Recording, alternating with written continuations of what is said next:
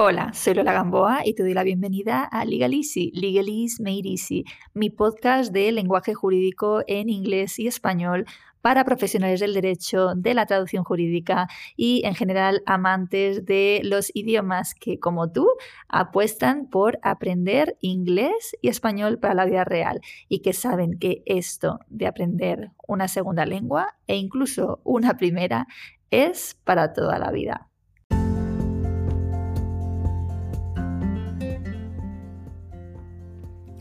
Hoy te traigo un tema fundamental en todo asunto judicial, las costas procesales. Sin duda, cuando un cliente acude a un abogado, las costas son un factor importante a la hora de decidir si ir a juicio o no. Explicar en inglés a un cliente extranjero cómo funcionan las costas en España o cuál ha sido el pronunciamiento del juez a este respecto es algo que se puede hacer mucho más sencillo cuando conoces la terminología y las frases típicas que usan los abogados angloparlantes a este respecto. So, let's get down to business. Yeah? Ok. Bueno, pues aquí tienes un primer top 5 de expresiones utilísimas sobre las costas. Number one, an award of costs. Award. Okay? Esta primera expresión, an award of costs, nos sirve para traducir la condena en costas, aunque en mi opinión viene expresado en el sentido positivo de la concesión u otorgamiento de costas. Uh, to be awarded costs significa que te han otorgado las costas, es decir, que han condenado a la otra parte, the losing party, a la parte perdedora, a abonarte las cargas económicas derivadas del proceso. Otra opción, igualmente habitual para hablar de la condena o del pronunciamiento sobre costas, es la expresión costs order, orden, costs order. To be ordered to pay costs es ser condenado a pagar las costas procesales. Vamos a ver un par de ejemplos. Ejemplo número uno.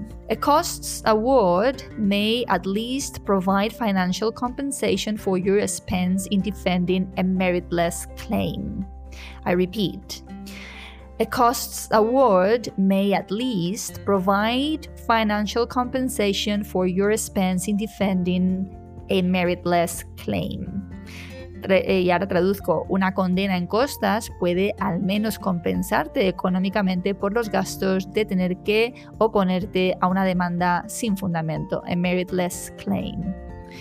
Ok, ejemplo número dos. We have seen far too many cases where a costs order is given and the other side does not pay it. Okay, I repeat, we have seen far too many cases where a costs order is given and the other side does not pay it.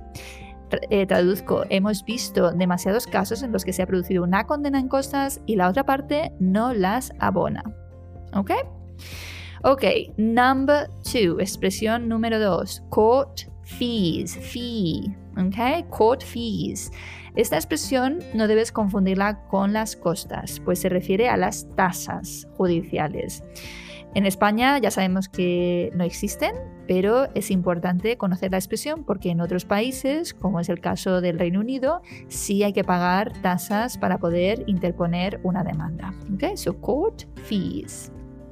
Ok, number three. Mira esta expresión, costs follow the event. Costs follow the event. Con esta expresión podríamos traducir el principio del vencimiento, es decir, el principio general de que las costas se imponen a la parte que haya visto rechazadas todas sus pretensiones. Dado que este es el principio que nuestro ordenamiento jurídico en España consagra la ley de enjuiciamiento civil, esta frase es una manera perfecta de explicarle al cliente en inglés que si gana el asunto, la otra parte deberá pagar las costas y viceversa, claro. Veamos la frase en contexto. When no order is made, the costs follow the event.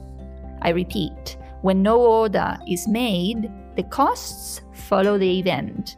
Y traduzco, en ausencia de pronunciamiento sobre costas, ¿vale? Ese order, en ausencia de pronunciamiento sobre costas, estas se otorgarán a la parte vencedora. Okay? Costs follow the event. Okay? Okay, number four, assessment of costs. Assessment of costs. Esta expresión te sirve para hablar de la tasación de costas. Mira este ejemplo. The assessment of costs is the process by which the court determines how much should be paid by the parties for legal costs. I repeat, the assessment of costs is the process by which the court determines how much should be paid by the parties for legal costs. Es una explicación ¿no? de lo que es assessment of costs. La tasación de costas es el procedimiento a través del cual el juzgado o tribunal determina cuánto deben pagar las partes en concepto de costas procesales. ¿Ok? All right. Es complicado, ¿eh? All right, number five, costs in the course.